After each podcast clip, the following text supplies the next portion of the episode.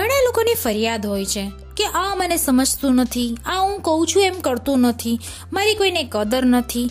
આવા તો કેટલાય પ્રશ્નો છે. પણ સમજમાં એ નથી આવતું કે પ્રશ્ન સામેવાળાનો છે કે એનો પોતાનો છે. કઈ મિત્રો સમજ્યા? તો હું તમને એક વાર્તાના માધ્યમથી સમજાવું. સ્વાગત છે આપનું એક હતો રાજા ચેનલમાં. એક વ્યક્તિ હતો. એને છે ને હંમેશા દુઃખ રહેતું કે જ્યારે લાકડા વેચવા જાય છે ને તો ઘણા લોકો એની કિંમત કરે છે અને ઘણા લોકો નથી કરતા. ઘણા લોકો એની સાથે સારું વર્તન કરે છે, ઘણા લોકો સારું વર્તન નથી કરતા. ઘણા લોકો એને સારી રીતે બોલાવે છે. ઘણા લોકો તો એના લાકડાની કિંમત પણ વ્યવસ્થિત નથી આપતા. તો એટલો દુઃખી થઈ ગયો, એટલો દુઃખી થઈ ગયો ને કે ના પૂછો વાત. અને એને પછી એટલી બેચેની થવા માંડી કે આ પ્રશ્નનો જવાબ મેળવું તો મેળવું ક્યાંથી? તો પછી એ પહોંચ્યો એક મહાત્માજી પાસે. અને મહાત્માજી પાસે જઈને એને પૂછ્યું કે, મારે કેમ આવું થાય છે? લોકો મને સમજતા નથી, મારા લાકડાની કિંમત વ્યવસ્થિત આપતા નથી અને મારી સાથે સાવ તોડછડું વર્તન કરે છે. ઘણા લોકો સારું વર્તન પણ કરે છે, પણ સારું વર્તન કરનારા તો ઘણા જ ઓછા છે.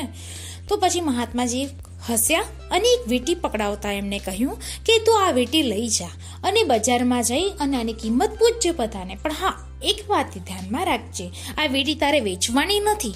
ફક્ત કોઈને હાથમાં આપી અને એની કિંમત પૂછવાની છે. અને એક અઠવાડિયા સુધી તું આવું કરજે અને ત્યારબાદ તું પાછો આવજે મારી પાસે. અને પછી મને કહેજે કે બધાએ તને શું જવાબ આપ્યો. ત્યારે કહે છે સારું, પણ એકચ્યુઅલી એને કંઈ ખબર તો પડી જ નહીં. કે આ મહાત્માજી કરવા શું માંગે છે. પણ એને થયું કે ચલો ને, હવે એક મોટા સંત પુરુષે મને કહ્યું છે, તો કંઈક તો કારણ હશે એની પાછળ. તો લાવો, કરી તો જોઉં, આમાં કાંઈ નુકસાન તો છે નહીં. પણ એની મૂંઝવણ તો હજી હતી ને, એના કરતાંય વધી ગઈ. ખબર છે કેમ વધી ગઈ? તો થયું એવું કે એક દિવસે છે ને, એ જ્યારે વીંટી લઈને જ્યારે બજારમાં પહોંચ્યો ને, તો એક વેપારીને એને દેખાડી. ત્યારે એ વેપારીએ કહ્યું કે હું આના સો રૂપિયા આપી શકીશ તને. તો એને કહ્યું કે સારું. પછી બીજી દુકાને ગયો. તો ત્યાં એને એવું કીધું કે હું આના હજાર રૂપિયા તને આપી શકીશ. પછી તો એને વિચાર થયો કે કોઈ આને સો આપવા માંગે છે ને કોઈ હજાર? આવું કેવી રીતે હોઈ શકે? પછી એ વિચારમાં વિચારમાં એક સોનીની દુકાનમાં પહોંચ્યો. અને જ્યારે સોનીની દુકાનમાં પહોંચ્યો ને ત્યારે સોનીએ તો એની કિંમત કેટલી કઈ ખબર છે મિત્રો? દસ હજાર રૂપિયા. તો એને તો વિચાર થયો કે ઓહો, આના આટલા બધા કિંમત થાય છે? અરે ભાઈ, તો તો પછી હવે આને શું કરવું? પછી એને તો થયું લાવને હું બહુ મોટા જોહરી પાસે જાઉં. અને પછી એ તો જે આખા એના જે શહેરનો મોટામાં મોટો જોહરી હતો ને એની પાસે ગયો. અને એને તો જ્યારે આ કિંમતની મીટી જોઈ ને, તો એને તો એમ થયું કે, ઓહો, હો આ તો બહુ સરસ વેટી છે તારી પાસે તો. તો લાવ, આના તો હું લાખ રૂપિયા આપી દઉં તને. હાલ જ આપી દે મને. તો પછી તો એને વિચાર થયો કે લાખ રૂપિયા? પણ એને તો પેલા મહાત્માજીએ શું કહ્યું હતું? કે વેચવાની નથી. એને શબ્દો યાદ આવી ગયા. એટલે કે ના ના, મારે વેચવી તો નથી, પણ ખાલી આનું મૂલ્યાંકન મારે કાઢવું હતું. અને પછી તો એને થયું કે લાવને આનાથી પણ મોટા જે બીજા બીજા શહેરમાં જે જોરી છે ને, એની પાસે જોઉં. કદાચ એની કિંમત શું કે છે એ આપણે જોઈએ. એમ વિચારી અને એ તો ગયો બીજા શહેરમાં. અને બીજા શહેરમાં જઈને એને મોટા જે એકદમ મોટો વેપારી હતો ને, જે મોટો સોની હતો, એની પાસે ગયો અને પછી તો એને બતાવી.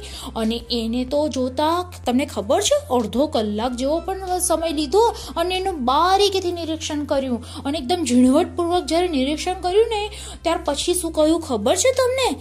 એમને એવું કીધું કે છે ને, ભાઈ, આની કિંમત તો હું આંકી શકું એમ જ નથી. મારી આટલી જેટલી દુકાનો છે ને શહેરમાં, એ બધી વેચી દઉં ને, તો પણ હું આનું મૂલ્ય ચૂકવી શકું એમ નથી. એટલે આ તો બહુ અમૂલ્ય છે. તું આને ક્યાંથી લાવ્યો? અને પછી તો પેલા વ્યક્તિની મૂંઝવણ દૂર થવાની જગ્યા તો વધતી ગઈ કે ભાઈ આ શું? કોઈ સો રૂપિયા કે કોઈ દસ હજાર, કોઈ લાખ, અને આ તો પોતાનું સર્વસ્વ વેચી દેવા પણ કિંમત આપવા તૈયાર નથી. એટલું બધું એ આનું મૂલ્ય છે એમ બતાવે છે મને.